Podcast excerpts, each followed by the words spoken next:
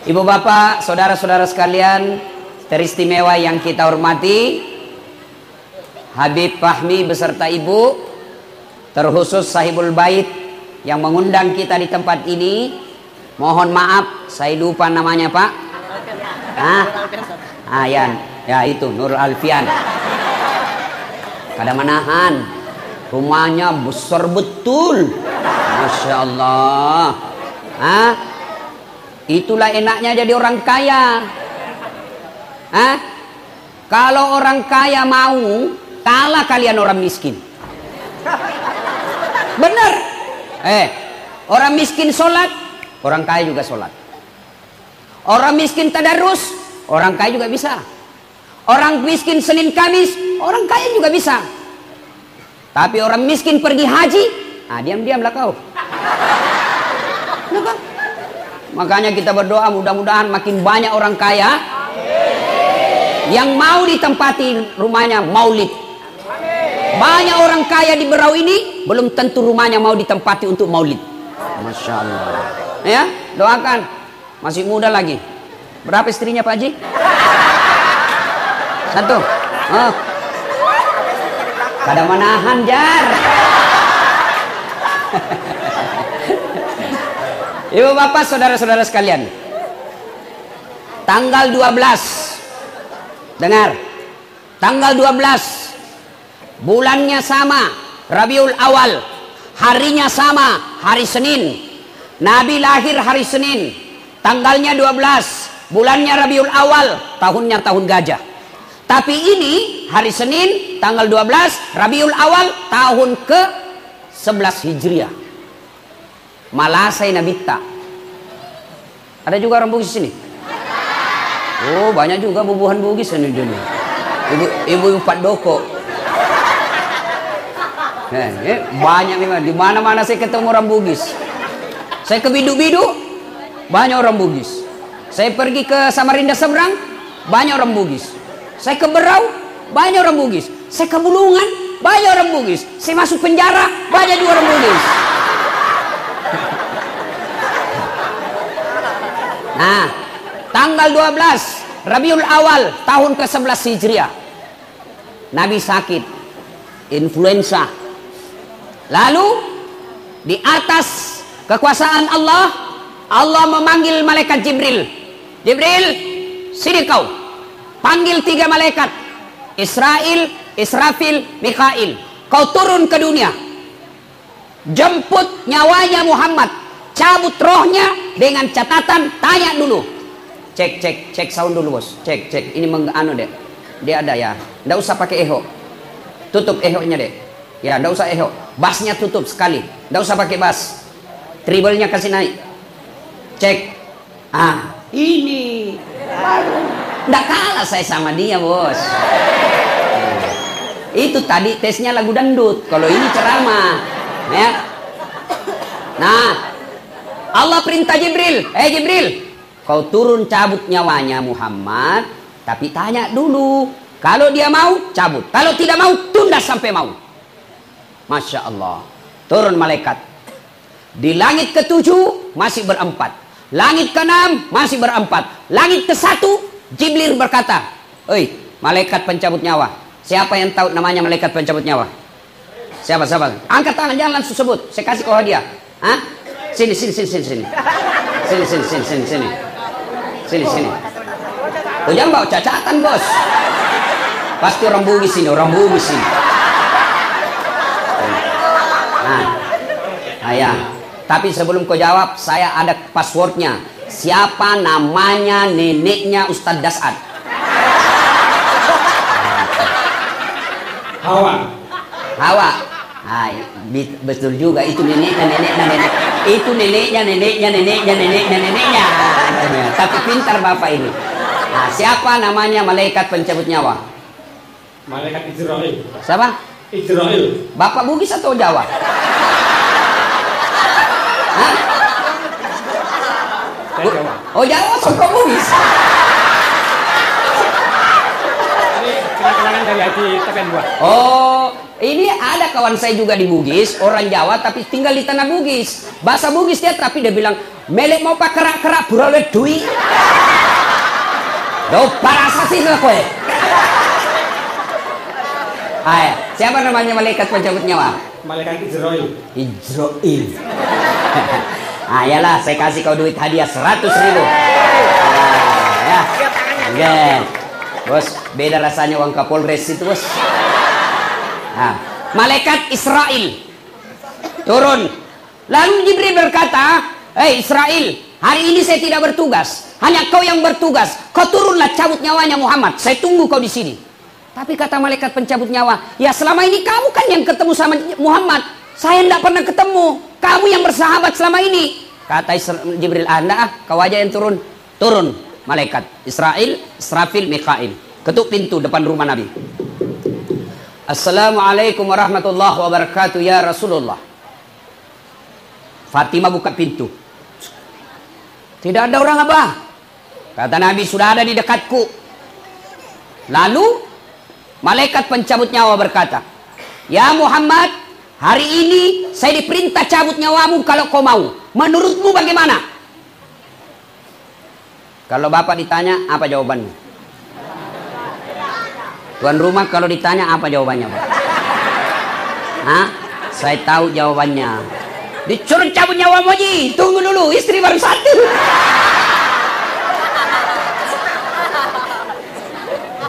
Tapi kalau saya lihat Pak Haji ini laki-laki yang setia. Kadawani. Lalu Nabi berkata, Jibril, eh, Israel, saya siap. Seluruh nabi-nabi dan rasul sebelummu, sebelum saya, mereka selesai melaksanakan tugas menghadap kepada Allah. Saya pun selesai melaksanakan risalah, saya siap menghadap Allah. Laksanakan. Tapi tunggu dulu, kata Nabi, mana Jibril? Oh Jibril ada di langit, menunggu. Kau panggil dulu, ada sesuatu yang saya mau tanyakan. Baik, naiklah malaikat pencabut nyawa, ketemu sama Jibril. Hei, Jibril, saya bilang memang kau ikut, banyak sekali bicaramu, deh cari kau temanmu. Turun, turun malaikat Jibril. Itu malaikat Jibril kalau muncul depan Nabi, langsung muncul saja. Seperti yang iklan di televisi. Wane piro. Pernah lihat iklan toh? Wane piro. Ah, muncul. Lalu Nabi bertanya kepada Jibril, Wahai Jibril, kalau hari ini saya harus menghadap kepada Allah, kalau hari ini saya harus dicabut nyawaku, tolong berikan saya kabar gembira. Tolong berikan saya berita yang menyenangkan. Lalu Jibril menjawab, Ya Muhammad, seluruh malaikat yang pernah Allah ciptakan ngantri menyambut rohmu. Masya Allah. Seluruh malaikat yang pernah Allah ciptakan menyambut rohnya Nabiullah Muhammad sallallahu alaihi wasallam. Ngantri. Masya Allah. Saya saja tadi datang di kawal. Masya Allah. Ada juga ibu-ibu yang gosip saya. Saya lewat, ada lagi ibu-ibu yang gosip. Bilang, itu juga bajunya waktu di Youtube. Masya Allah.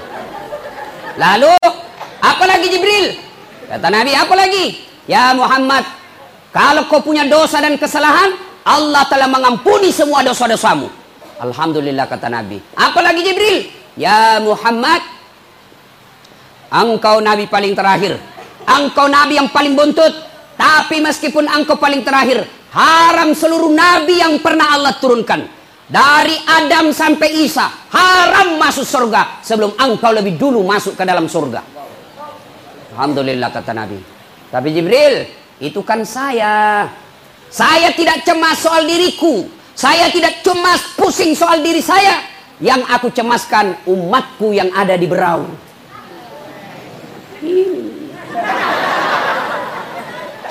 Berikan saya kabar gembira Jibril. Bagaimana umat saya? Jibril naik lagi. Sup, muncul. Ya Muhammad, saya dapat berita dari Allah. Apa gerangan? Ya Muhammad, meskipun engkau umat paling terakhir, meskipun engkau sudah tidak di tengah-tengah umatmu, meskipun engkau sudah tidak ada di berau, tapi selama umatmu berpegang kepada Quran, sunnah, aman. Meskipun engkau tidak di tengah-tengahnya, mereka akan selamat dunia sampai akhirat. Quran, sunnah. Nabi lalu berkata, Alhamdulillah, madecen nih Jibril, jama jamamu. Baiklah, kerjakan tugasmu. Mundur malaikat Jibril. Maju malaikat pencabut nyawa. Ya Muhammad, maafkan saya. Kata Nabi, silahkan. Mulailah dieksekusi Nabi. Dicabut rohnya. Keluar nyawannya Rasulullah. Meninggalkan telapak kaki. Naik ke betis beliau. Sampai ke paha. Berkeringat Rasulullah. Mengeluarkan biji-biji keringat di pelipisnya. Mengeluarkan keringat di dakinya. Lalu Jibril berbalik mundur. Lalu Nabi melihat Jibril. Lalu Nabi berkata, Ya Jibril, kenapa kau palingkan wajahmu? Kenapa kau membelakangi saya? Apa kau jijik melihat wajahku saat ini ya Jibril? Jibril menjawab, demi Allah yang menguasai langit dan bumi. Aku tidak jijik melihat wajahmu ya Muhammad. Aku hanya tidak tega melihat engkau dicabut nyawamu. Dek na lemuk nyawaku minta kau reduk nyawamu. Tidak tega saya melihat engkau menghadapi sakaratil maut. Nabi lalu bersabda, ya Jibril, andai saja Allah tidak sayang kepadaku, aku akan rasakan betapa sakitnya sakaratil maut ini. Lalu Nabi berdoa, ya Allah, sakitnya sakaratil maut ini. Jangan engkau timpahkan kepada umatku. Jangan kau berikan kepada umatku. Cukup saya semua yang tanggung sakitnya sakaratil maut. Seluruh sakitnya sakaratil maut ini. Timpahkan sepenuhnya kepadaku. Jangan kau kasih umatku. Masya Allah. Cintanya Nabi sama kita. Beda sama Dilan. Kalau Dilan apa? Jangan rindu, berat, pret. Ini Nabi apa? Sakit jangan kau berikan kepada umatku. Ya Allah, timpahkan semua sakitnya sakaratil maut kepadaku. Bapak tahu sakitnya sakaratil maut. Idris alaihissalam pernah memohon kepada Allah. Ya Allah, saya ingin rasakan sakitnya sakaratil maut. Allah berkata berfirman, betulkah ingin merasakan? Iya.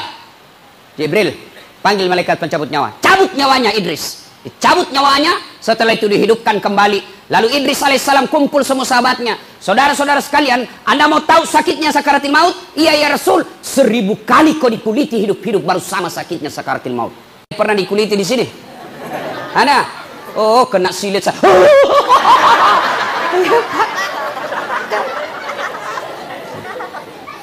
Baik, naik rohnya Rasulullah. Meninggalkan paha, sampai ke perut, menggigil Rasulullah sampai ke tenggorokan. Lalu Nabi bersabda, jaga solatmu, jaga salat kalian. Hmm. Satu, jaga solatmu. Nabi tidak mengatakan jaga rumahmu. Nabi tidak mengatakan jaga rukomu, jaga kebun sawitmu. Tidak, Nabi katakan jaga solatmu, jaga solat kalian. Nih ibu-ibu, jaga salatmu ibu. Ini paling banyak dah sholat ini kalau ada pengantin. Gara-gara make up. Mukanya nak kira tembok. Coklat biru abu-abu keren. Eh, dongo. Tahu dongo? Beleng-beleng. Tahu beleng-beleng? Dongo. Nah, kaulah itu. Hei, hei, hei, bu. Hei, boleh dandan tapi jangan gara-gara dandan kau tidak sholat. Dongok namanya itu. Ini mukamu hei, biar kau klasik ada lebih parah ada lagi lebihnya sedikit di sini. Saya bilang kenapa lagi ada lebih-lebihnya Saya bilang seperti artis Korea.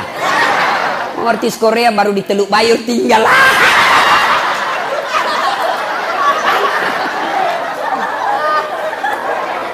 Hei, Apalagi perempuan banyak ndak pakai jilbab, pakai ndak sholat, gara-gara jilbab. Jilbab sakaratil maut. Talinya 2 meter. Dikasih kembang di sini. Ah, jilbabnya tiga lapis. Kuning, biru, abu-abu, kasih mereng sedikit. Ada lagi miring. Gak ada pohon-pohon di belakang sini.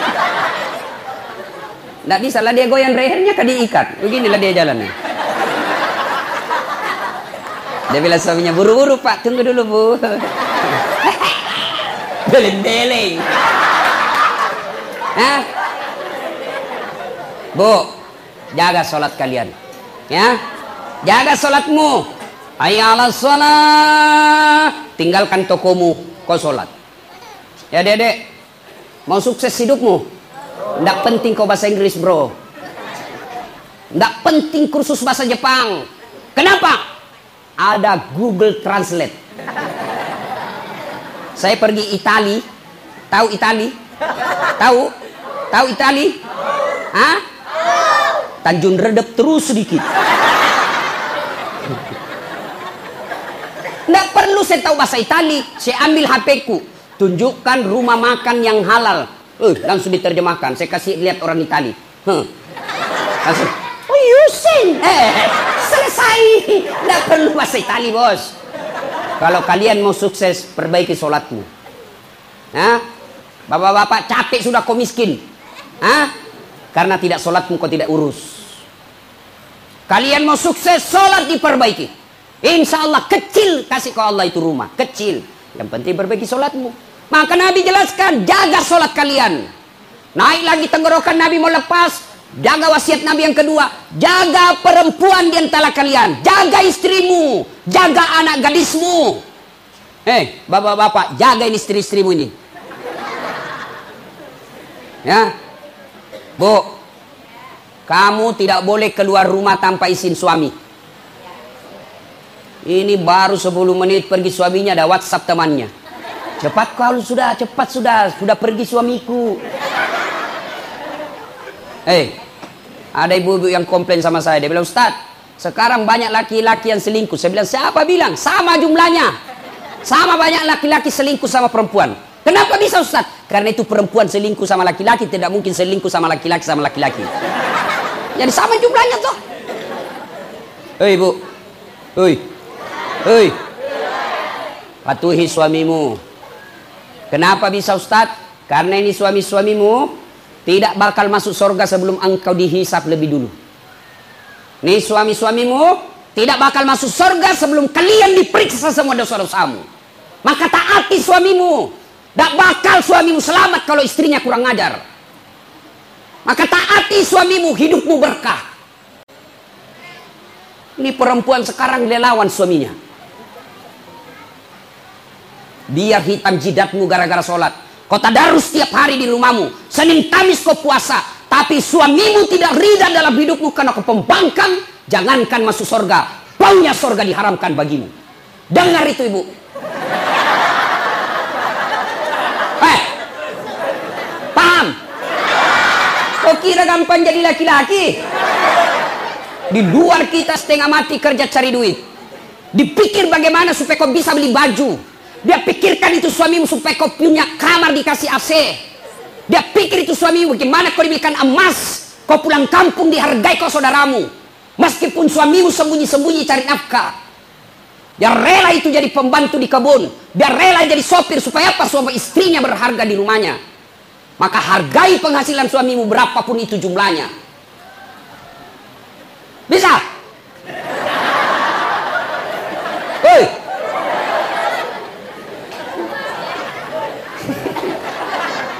Semua muka-muka pembangkang.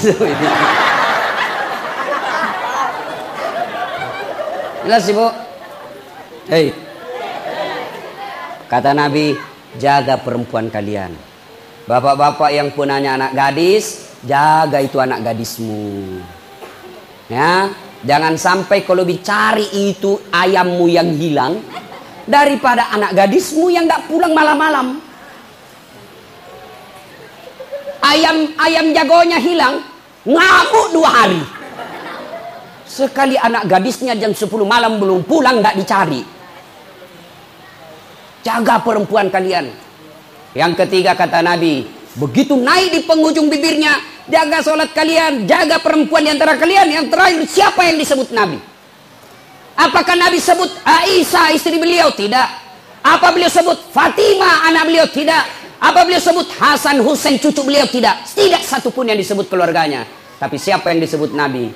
Ummati, ummati, ummati. Umatku, umatku, umatku. Kita semua. Begitu cintanya Nabi kepada kita. Begitu sayangnya Nabi kepada kita semua. Akhir hidupnya pun beliau masih menyebut kita.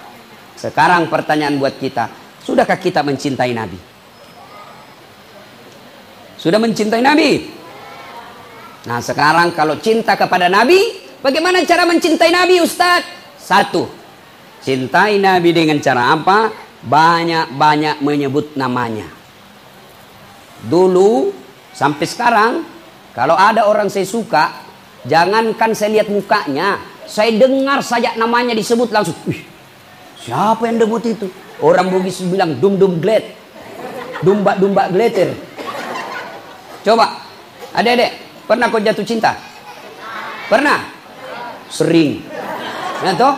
Dulu ada perempuan artis saya suka betul. Saya dengar saja namanya, Masya Allah. Saya mau sekali sama dia. Dia pun mau sama saya. Tapi mau muntah. Itu kalau ada orang kita senang, jangankan dilihat mukanya, sebut saja namanya sudah kita senang. Maka kalau anda cinta kepada Nabi, banyak-banyak menyebut namanya. Bagaimana cara menyebut nama Nabi? Ah, itulah selawat. Sallallahu ala Muhammad. Sallallahu alaihi wasallam. Sallallahu ala Muhammad. Sallallahu alaihi wasallam. Ibu ibu. Kau sambil doakan itu anakmu. Jangan selalu bilang begini. Ustaz air penerang. Eh, eh, supaya cerdas anakku Ustaz. Eh biar Ustadz siapa yang bacakan ini air untuk anakmu kalau ibunya ndak sholat susah itu sampai doa. Kepala batu kau namanya. Doa penenang Ustaz. Kita nasi setengah mati. Datang 20 orang masing-masing saja.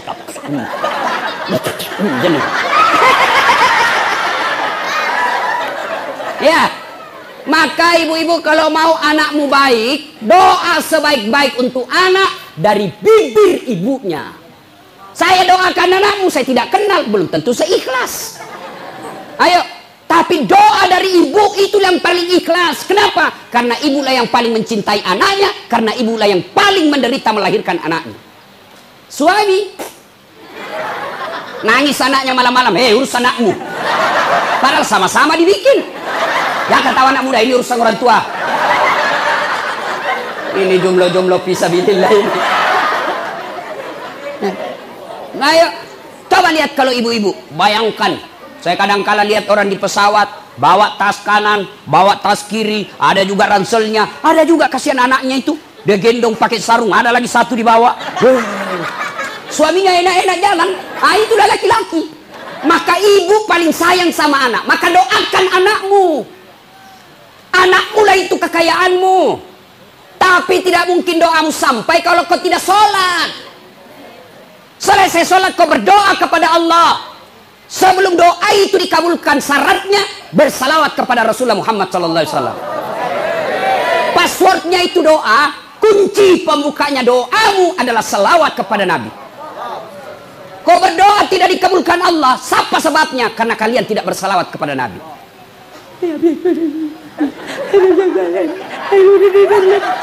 Kau tidak salawat, maka doamu tergantung langit dan bumi. Maka sebelum minta kepada Allah, kau sebut dulu namanya Nabi. Ya Nabi salam alaik, ya Rasul salam alaik, salawatullah alaik, ya Rasul salam alaika ya Rasul salam. Salam alaika ya Habib salam alaika. Salawatullah alaika. Bayangkan lagi Nabi di depanmu kau sambut tangannya kau pegang tangannya lalu selawat kepada Nabi. Karena salawatmu kepada Nabi arasnya Allah terbuka karena Nabi cinta kepada orang yang kau sebut. Maka ibu kalau mau berdoa itu boleh ibu begini.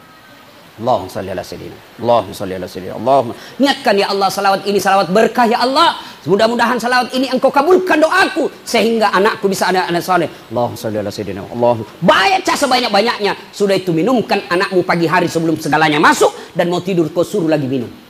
Boleh itu bu. Dengan keyakinan bukan air ini yang kasih cerdas anakmu. Tapi doamu yang dikabulkan Allah karena kalian cinta kepada Nabi, maka Allah mengabulkan doa-doamu. Ya, selawat. Kau membayangkan suami yang lagi pergi merantau, dua hari ditelepon tidak ada jawaban, dua minggu hilang HP-nya, tidak mungkin menyusul, maka kau kirim selawat untuk lindungi suami. Ya Nabi salam alaik, Ya Rasul salam alaik, Ya Habib salam alaik, salawatullah alaik. Ya Allah lindungi suami saya Allah. Ya Allah tutup mata hatinya terhadap perempuan ya Allah Palingkan hatinya kepadaku ya Allah Buat dia pusing kepalanya kalau dia tidak lihat saya dua bulan Wah pulang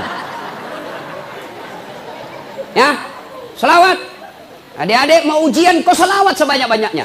Itu bukti kecintaan kepada Nabi. Luar biasa. Ketika Allah perintah puasa, Allah tidak puasa. Ketika Allah perintah haji, Allah tidak ikut menunaikan ibadah haji. Tapi ketika Allah perintah kita berselawat, firman Allah, Innallaha wa malaikatahu yusalluna Allah dan para malaikatnya bersalawat. Bayangkan, Allah malaikat bersalawat kepada Rasulullah. Dengan catatan, bersalawatlah kalian kepada Rasulullah dengan sebaik-baik solawat. Kalian bersalawat tidak semangat.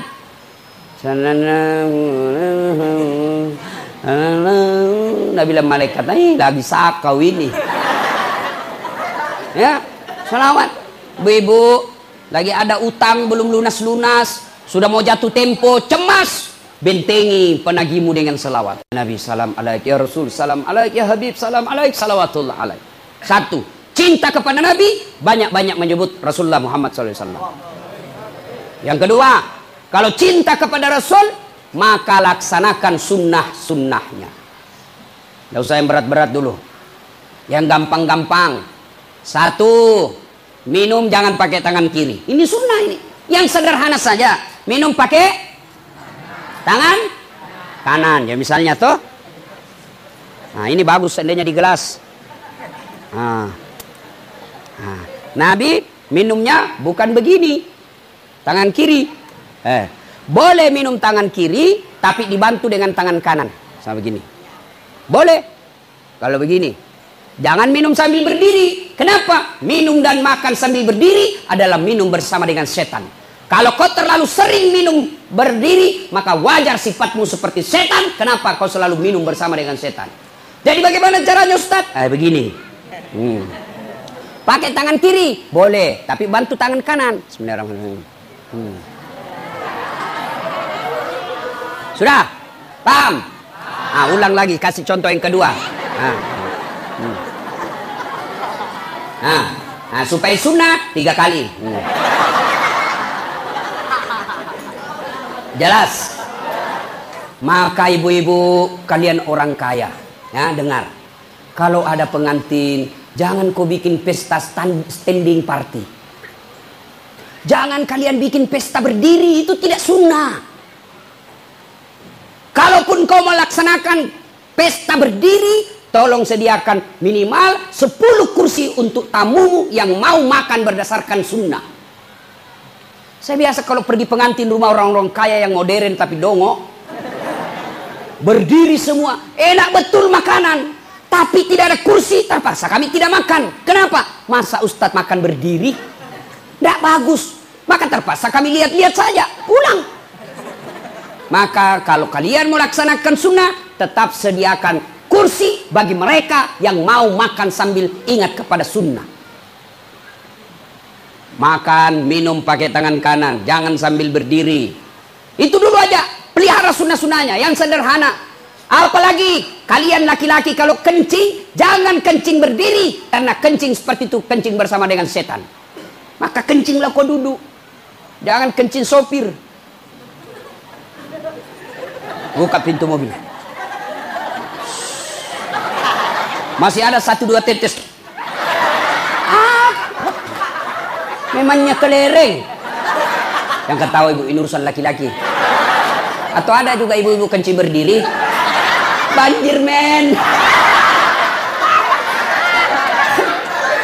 Eh, Ustadz bagaimana kalau misalnya di tengah jalan tidak ada air sekarang kan ada tisu basah begitu sampai masjid tetap kau wajib cuci alena beliau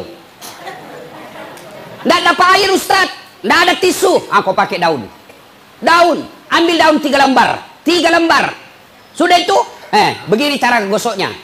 Yang kasih ibu ibu Gak usah kamu tahu. Coba lihat. Gosok pertama ambil daun pertama begini. Hmm. jangan dilihat ibu ibu gosok kedua ambil lagi daun gosok begini. Hmm. ke atas. Ambil daun ketiga gosok ke bawah. Hmm. Baru bersih jangan kau kasih begini tambah kotor eh tidak boleh kok begini tambah kotor Hah? jelas jelas masuk masjid dapat air tetap wajib dicuci Kalau tidak dapat air, mau masuk waktu sholat dan habis waktu sholat, silakan tayamum. Tidak perlu lagi kau cuci. Jelas? Nah, tapi sebelum kau pakai itu daun, periksa baik-baik. Siapa tahu ada ulat cembulu ulu. itu aja dulu, yang sederhana. Kenapa, Ibu? Ah, panas. Konsumsi. Ah? Enggak nampak. Ah, memang ini urusan laki-laki, Bu. Dah, itu aja dulu, sunnah-sunnah. Yang gampang-gampang. Apalagi Ustaz? Sunnahmu apa? Jangan kau buang air besar menghadap kiblat. Itu sunnah. Boleh tidak menghadap kiblat? Boleh, tapi tidak sunnah. Kalau kalian cinta kepada Nabi, besok kalau ada toiletmu menghadap dan membelakangi kiblat, balik itu. Butar itu toiletmu. Tidak bisa ditukar lagi Ustaz, tidak ada ongkos. Saya kau aja yang balik. Sudah, itu sunnah. Ya, banyak lagi sunnah-sunnah. Yang sederhana-sederhana saja dulu. Apalagi Ustaz? Apalagi? Sunnah. Ah, mulai agak kerak, mulai agak susah-susah sedikit. Apa itu Ustaz? Yuk, tiada hari tanpa wudhu. 24 jam ada wudhu. Mau pergi sekolah wudhu dulu. Mau ke pasar ibu wudhu dulu. Bapak-bapak mau ke kebun wudhu dulu. Bapak-bapak mau pergi ke kerja wudhu dulu. Ibu-ibu mau pergi gosip wudhu dulu. Ya, udah laksanakan sunnah-sunnahnya. Yang berikutnya, kalau cinta kepada Rasul, setelah melaksanakan sunnah-sunnahnya, apalagi kalau cinta kepada Rasul, memelihara amanah warisannya. Apa warisannya Nabi? Istana? Bukan.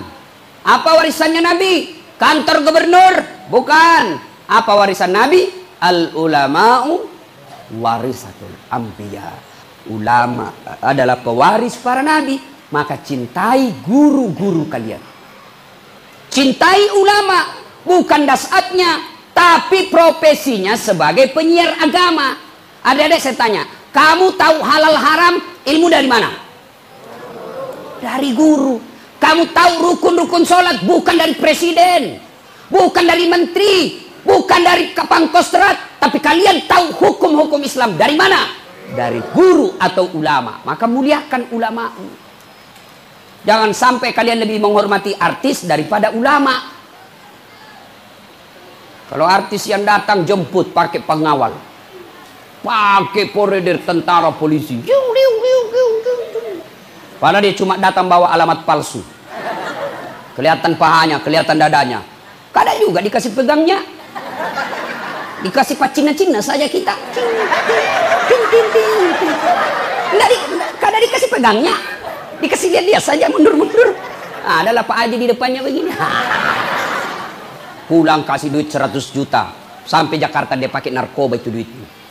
Giliran imam kau butuhkan, kau jemput tidak, kau kirimkan gojek. Jemput Pak Imam. Datanglah dia pakai motor. Kehujanan. Satu mantel dua orang. Sudah sampai kadek? Belum Lama banar ding. Belum lagi. Ah, itu jangan lagi satu-satu kaki kita di belakang. Satu jam kita habsian. Busa-busa kalepaknya semua.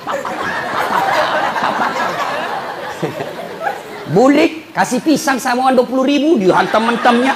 Eh, jangan ketawa saya serius sini.